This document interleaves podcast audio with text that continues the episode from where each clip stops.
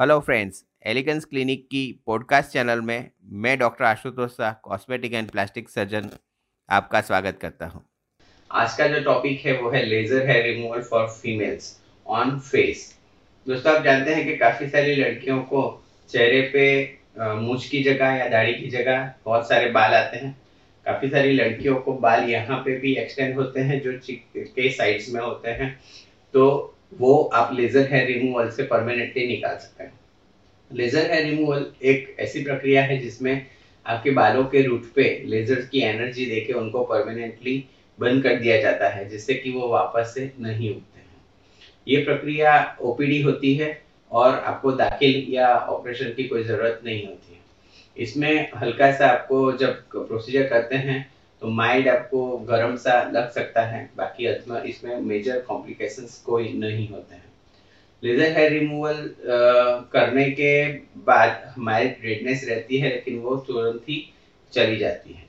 Laser hair removal जब आप females के लिए प्लान कर रहे हैं और आपको ये हेयर बहुत सारे आ रहे हैं तो आपको आपका हार्मोनल चेकअप करवाना ज़रूरी है। क्योंकि ज़्यादातर उन लड़कियों को जिनमें थोड़ा सा भी मेल हार्मोन ऊपर है या जिनको पीसीओएस या इरेगुलर मेंसेस की प्रॉब्लम है अगर वो लेज़र हेयर रिमूवल कराती हैं तो उनको जो बाल आ, हमने लेज़र से निकाले हैं उसके अलावा नए नए बाल उगते रहते हैं तो रिज़ल्ट नहीं मिलता है।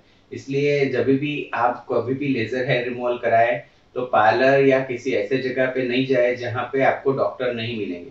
अगर आप डॉक्टर से मिलेंगे तो वो आपके बालों के उगने का कारण ढूंढ के उसका ट्रीटमेंट करेंगे और फिर जो ऑलरेडी ग्रोथ हो गए हैं, वैसे बालों के लिए लेज़र कर सकते हैं।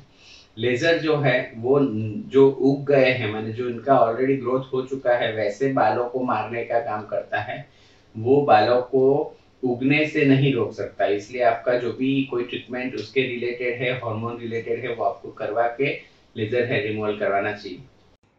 तो आपको इसके बारे में और जानकारी चाहिए तो आप हमें nine eight seven nine five four six eight zero five यानी अट्ठानवे सात पंचानवे छियालीस आठ सौ पाँच पर कांटेक्ट कर सकते हैं। और थैंक्स फॉर योर टाइम